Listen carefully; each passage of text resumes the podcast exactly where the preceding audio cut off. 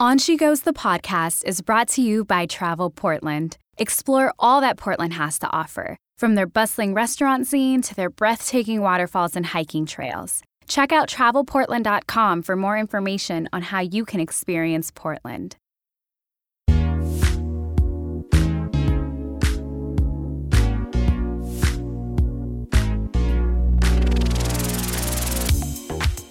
Hi there.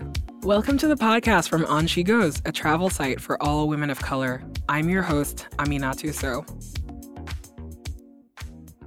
For those of us who are citizens of the world, the question, where are you from, is not always an easy one to answer.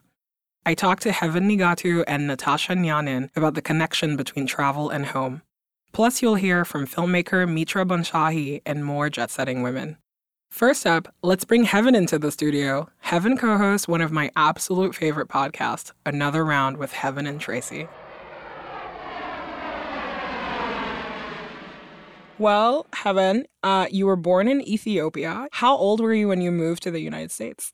I was five years old. Really? I didn't move to the States until I was 18. So like I don't you know, it's like I don't even have a memory from 5. Like what was that like? I mean, I don't really either. Uh besides like photos and stuff. Is there like a photo of like that day or that like kind of era that really sticks out to you? Oh man, yeah. One of our first days in America, pr- probably the first one, because I have this balloon and I'm just looking so grumpy. Like, okay, what's good with America? Why are we here? And my sister was next to me with like a balloon and a smiling face with flowers.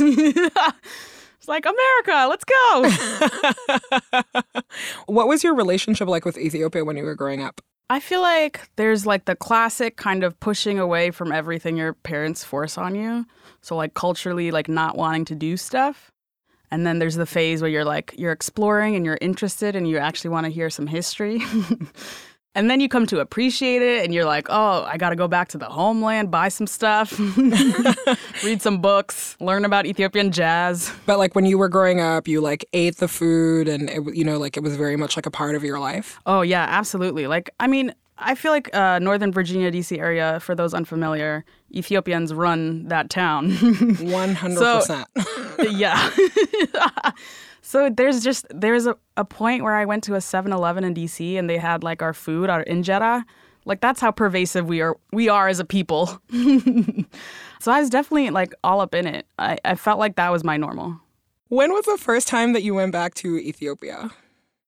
The first time was in middle school. I was probably like 13, you know, those angsty years. Did you feel like when you were, you know, like at that time, like you were going back home, or did Virginia feel like home, home at that point, and you were going back to the home of your parents? Mm, I don't feel like I had a strong sense of like one place was my home. It felt more like a trip to visit people than like longing for the homeland and we finally make it, you know? But I do, as I get older, I think feel more of the like, homelandy like longing not to live there but just like the the fondness and like even a nostalgia for it.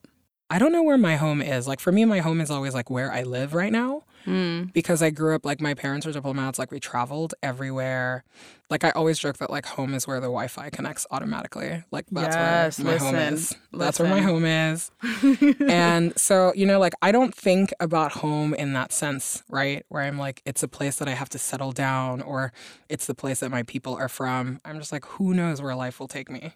That's beautiful. I think the first time i came to new york is the first time i had the feeling of like this is home what was it about new york I don't know. I I had been there like a day. it was like you saw an Elmo in Times Square and you were like, "This is it. This is it." I yeah, it was just one of those like classic starry-eyed kid come into the city kind of things. Even my family used to joke all the time when I was like a kid that like you know, uh, she's gonna go off to New York and you know do her little thing, whatever. I know, but I I don't know. I think that that's like beautiful and kind of prophetic, right? In the sense that like you are an ambitious person and your family recognize that. But also, that's probably like the first place that you moved to that you had chosen for yourself, right? Yeah. Ooh, I hadn't thought about that. Like you, like that's where you decided you wanted to go. It wasn't like your family made you, or you had to go on this like weirdo side trips, or like you're the captain of your own ship now. Yeah, that's beautiful. Heaven, where can people find your work? Uh, you can find me on Twitter at Heaven Rants, which is a thing that I do regularly. H E A V E N R A N T S. All of my social media is the exact same because, like, who has the time to think of original things per medium? Heaven, you are a delight and a treat. Thank you so much for joining us. oh my God, Amina, thank you. Bye. Cheers. That was another round co host, Heaven Nigatu.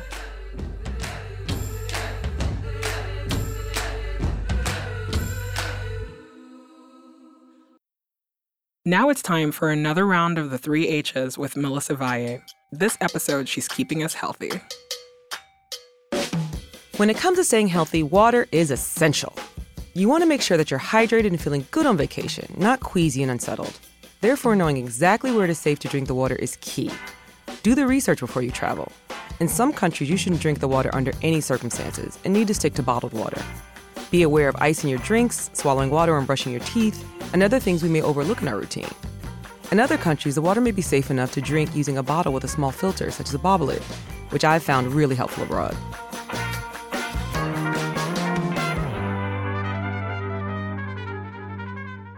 Thanks as always for all your guidance, Melissa. Now, filmmaker Mitra Banshahi takes us to Iran. I cannot be the voice of of a culture and people that I don't know.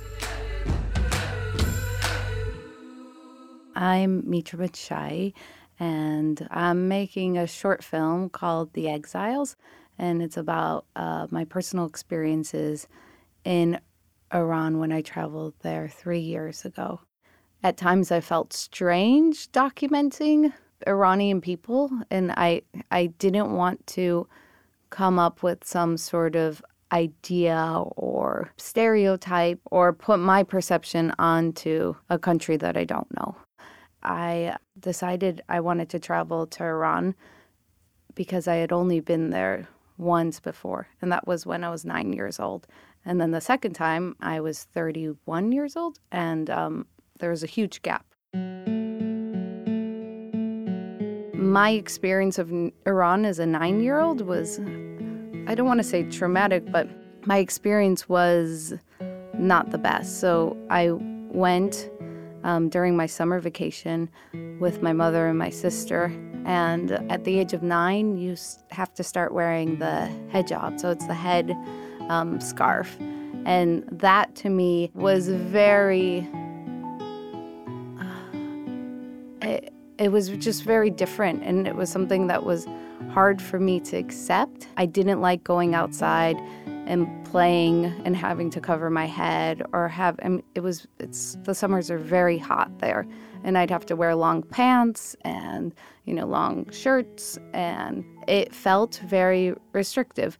I was at a formative age where I could realize all these things but not really understand why they happened or the history of the country or how most people didn't want this to happen. Those things hadn't yet formed and I didn't have that knowledge. So I just thought of it kind of as a not so fun place. So I, I didn't really want to go back.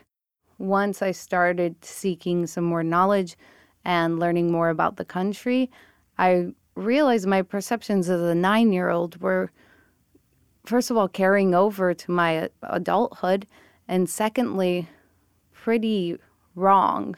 So I think I waited until I was at an age where I could deal with all these this internal conflict and external conflicts. The first place I went was Tehran, which is the main capital. It's a crazy, bustling city. It's like maybe 10 times more intense than New York City. There's a lot of traffic and there's a lot of smog.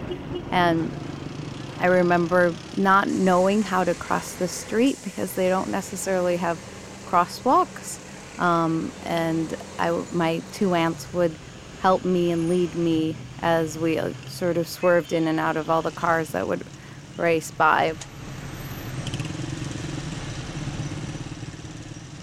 I was there during the elections of 2013. It was the the, the election where Ahmadinejad would be done. So people were very excited about him leaving office because he had really messed stuff up.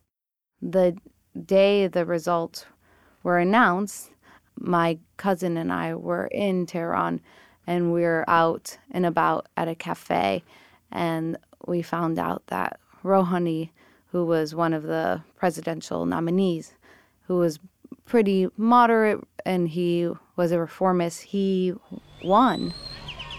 And when we heard that, we could hear people out in the streets. So then, I, my cousin at the time was only 15, and I was in charge of her, and I was like, we need to go out into the streets. People were marching towards one of the squares, one of the major squares in Iran called Vanak Square. And they were marching and singing and sort of singing songs of protest.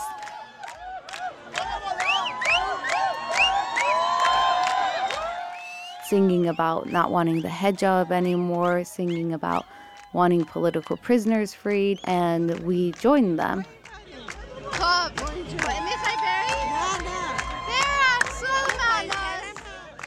And we kept on marching.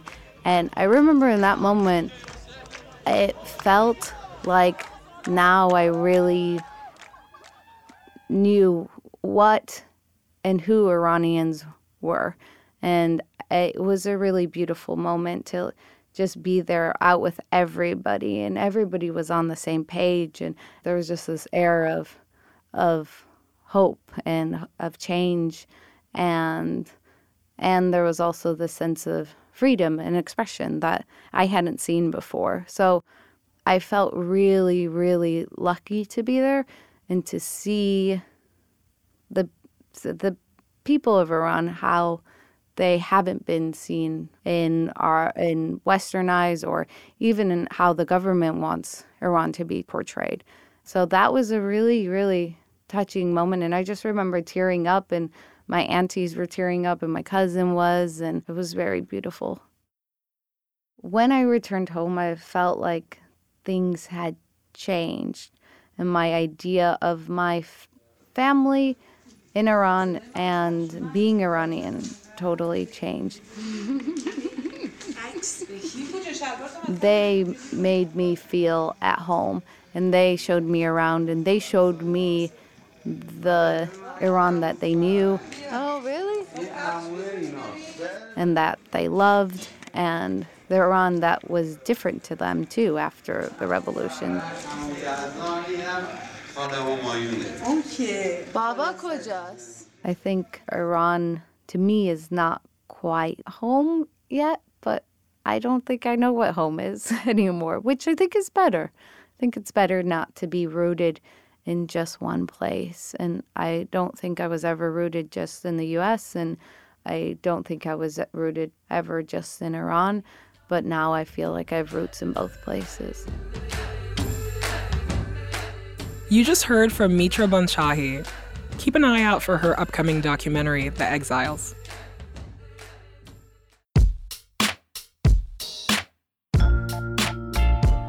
We've gone all over the world with Ashley and Rosie. This time, they're reminiscing over one of their favorite vacation spots, Whistler, British Columbia.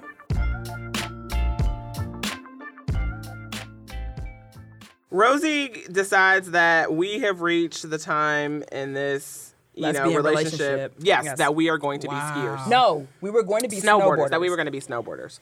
Okay. She's like, babe, we're going to Whistler. And so we decided that that's what we were going to do. And to get to Whistler, you either fly into Seattle or you fly into Vancouver and then drive, you know, to Whistler. So I mm-hmm. think we flew into Vancouver. We get in, check in, and we're like, you know, and the thing about skiing is that you can tell who skis and who doesn't. It's like the one Automatic. Automatically. like there is there is no faking it, right? Like no amount of I bought my goggles and like threw them against the wall to look like they're you know broken. It's not like in. the pool where you can sit on the side of the Right, pool. no. It's like, you know, like either you're getting in the chairs that go to the top of the mountain, or you're like on the bunny slope. Like there is no, like, There's no faking it. Yeah, there's Definitely no, faking it. So you like pull up. I mean, and the cool thing about people in Canada is it's true. They're super nice. So no one was gonna assume that we don't ski. So it was very much like, oh hey, like which mountain are you going to? And we're like, you know, we haven't decided yet. And we like Whistler or Blackcomb. Wait, so we decided wait. we were gonna take a class. We were like, that's probably a little classier than just like getting on the on our, you know, grabbing the equipment and then just looking foolish. so we decided that we were going to take a snowboarding class. So we meet our instructor the next day, and she's like 22. You know, you could tell she probably had like just finished smoking, like just very like, hey, Oh my god, yeah, guys, snowboarding instructors From Australia. all, all hey, stoners. Like I've Yes. been here for seven months. Like it's cool. Just put your snowboard on. And I'm like, oh. and so you know we're trying to get up on the snowboard, and it's evident that like it's not natural to have two feet strapped to one board. It is It's not. just not. I may or may not have worn the appropriate belt. Let's just say that. And my pants were constantly falling down. so much so that I was spending most of my time on my ass in the snow, right? And so my ass was getting numb.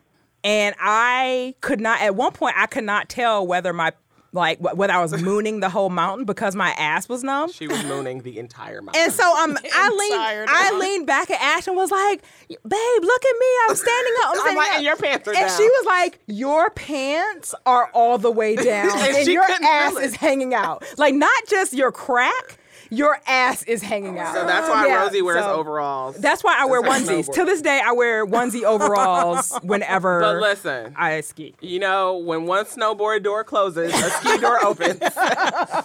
so we went back the next year and we were like, you know what? Snowboarding was not for us. Yes. Right? It I am not gonna be Wait, a you took lesbian. that one lesson and, it and that was out. it. We just knew. We never went back to the mountain that whole time. Right. I love this. But the next year we went back and took a ski class and got it. And we were like, bitch, you better see us on this mountain.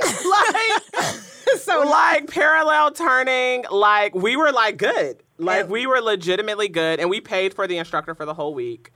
We would, you know, go up on the mountain and we'd always come down for lunch. And on this one day that we had our instructor and he was like, hey, you guys are ready to like really ski a lot of the runs on this mountain. And like greens on, uh, you know, greens and Whistler are like blues and some blacks I'm- elsewhere. I'm Okay, just to Okay, just they're not blacks, but okay, but blues. definitely blues. Okay, I will give you that. and so I was like, "Hey, you know, Steve, you know, our instructor, like, what time are we going down for lunch?" And he's like, "Oh no, we're gonna ski over to a restaurant on the mountain." And I was like, "Oh, Listen, all my life, like." all and my when we life, skied into that restaurant, like skied into the restaurant, skied up to. I was like, "We is have made it." Listen, No. all my life I wanted that moment. Like, we had made it. it was anyway. So now that is, if you want to catch us for Christmas, we are in Yes. Whistler. Ah, I love those two women so, so much.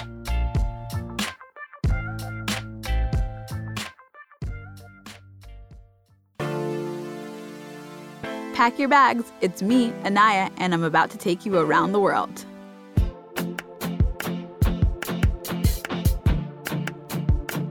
This week, I'm talking about New York, New York.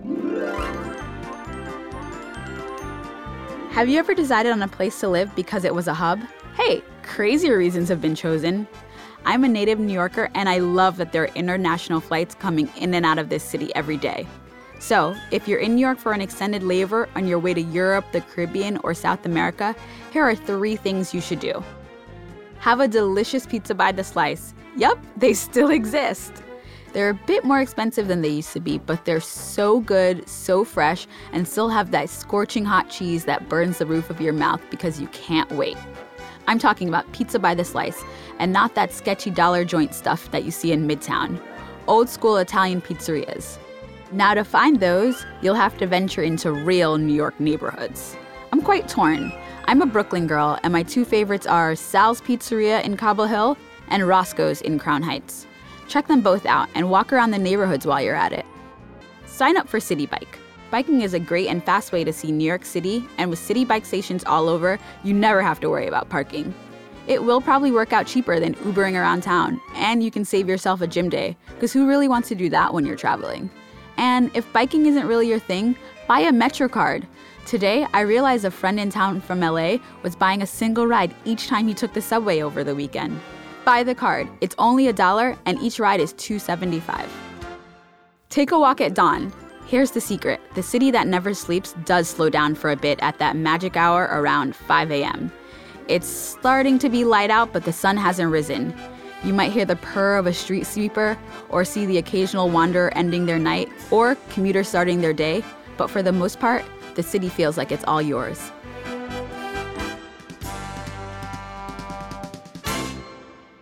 That was Anaya Richards bringing you around the world. Natasha Nyanin is a storyteller and style icon. Like me, she grew up as a diplomat's daughter traveling the world. I grew up mostly with my mother in Ghana. My father and my stepmother, however, lived all over the world. So I would spend my summers and my Christmases and, and time off with them. So I got that fixed sense of home in Ghana growing up in my mother's household. But I also got to live in so many different countries. And from that, I got a transient sense of home, being in the Philippines and in Zambia and Zimbabwe and, um, and in the US, actually, also. Yeah, in what ways do you think that growing up between all these different countries made your childhood unique? Uh, so I was, at a young age, I was exposed to the culture of travel. I was exposed to different cultures, and I was exposed to um, to this the sense that home isn't necessarily the place that you spend the most time. It's it's it can be many different things at at, uh, at different points in your life. Yeah, you know what? Like, what's your definition of home? Ah, the definition of home. That's an interesting one. Um, there's a there's a quote from um, Gustave Flaubert, I believe, where he says something about a country not a country just basically being lines drawn on a map, and that that's not his sense of home. It's his, his sense of home or his country is where he dreams. And I thought that was quite a poetic way of expressing something that I'd been grappling with. My definition of home is is wherever I am in the moment where I feel I feel connected to the place that I am, um, whether it's for two hours or it's for, you know, 12 years like I lived in Atlanta. It's a very fluid and transient definition, but essentially it's it's just wherever I wherever I feel inspired. What's the experience of like being a black woman that's not African American and, and living in the United States? One thing I say to my friends, uh, one one of the conversations that sort of come up with some of my African American friends, especially female friends, is there's a certain level of oblivion with which a black woman who's not African American walks around the place and is not aware of ways in which one is discriminated against or, um, you know, that sort of thing because you don't come from a culture where you're a minority. I come, well, I come from Ghana, so I grew up as a majority. Right. It's like everywhere where we come from, everybody looks like us. Everybody looks like us. I remember one time a friend came with an African American friend came to Ghana with me, and she gasped when we we were driving home, and she said, "All the people on the billboards are black." and she was just so taken by that. It meant so much to her, and it was the first time that really sort of hit home for me that I was, um, in in a, in some respect, lucky to have grown up in the way that I did. How um, do you think that living all around the world has really informed your own sense of style? I think that one picks up you know different things from different places that they visit or that they've called home traveling all over certainly has made me more interested in people's in in culture and how people express uh, what's the word I'm looking for? The the importance of different art forms in different cultures, if you will. And in Ghana, we joke that essentially you are allowed to uh, follow three career paths. You can be a doctor, a lawyer, an engineer, or of the fourth career path, which is a disgrace to your family. uh, then I am following the fourth career path. oh, and so am I. I, I. I say all the time that I exist as a disgrace to my family. But I think that uh, as much as the arts were a part of my my upbringing, it was never a consideration that I could do anything with the arts as a career until maybe two or three years ago. I was working as a scientist at the CDC. So I think that living in Ghana probably limited my cultural outlook in that way.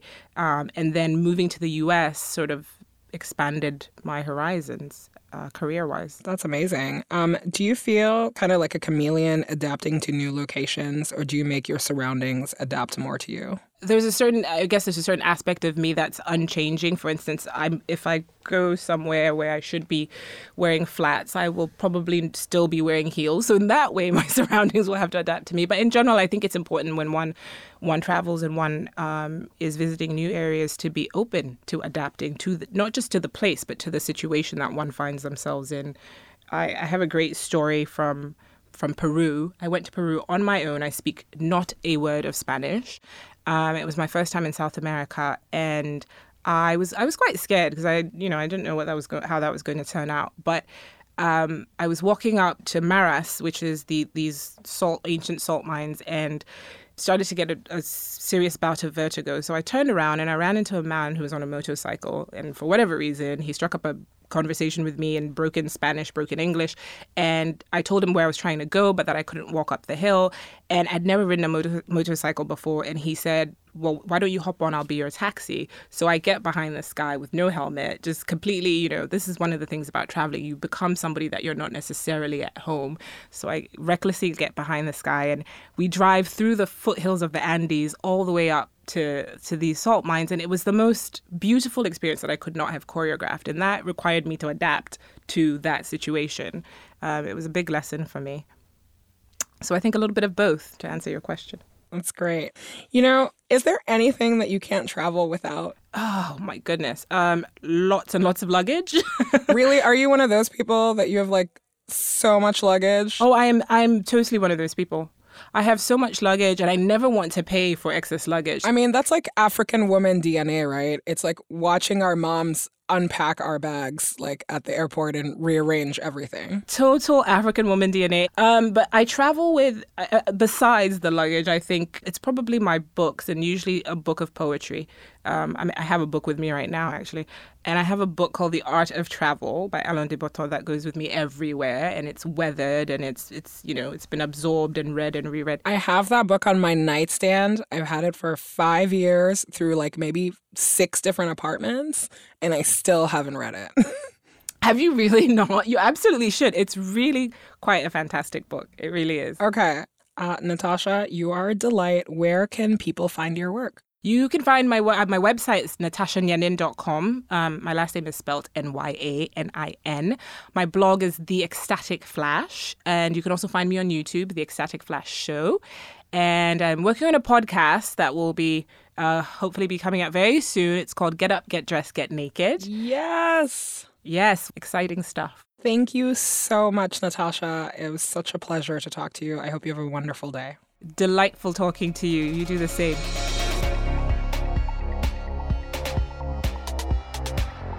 Let's bring it on home, team. All right, that's our show for today. Thanks so much for listening to On She Goes, the podcast. Don't forget to check out onshegoes.com for more travel stories, tips, and inspiration. I'm your host, Aminatou Sow. On She Goes is produced by me and Barry Finkel for Pineapple Street Media in partnership with Sarita Wesley, Lizzie Harris, Natalie Huzenga for Wieden and Kennedy Publishing. Special thanks to Jenna Weiss Berman, Max Linsky, Emily Becker, Lindsay Mavis, Sarah Fink, Marmoset, and APM. Bye, y'all.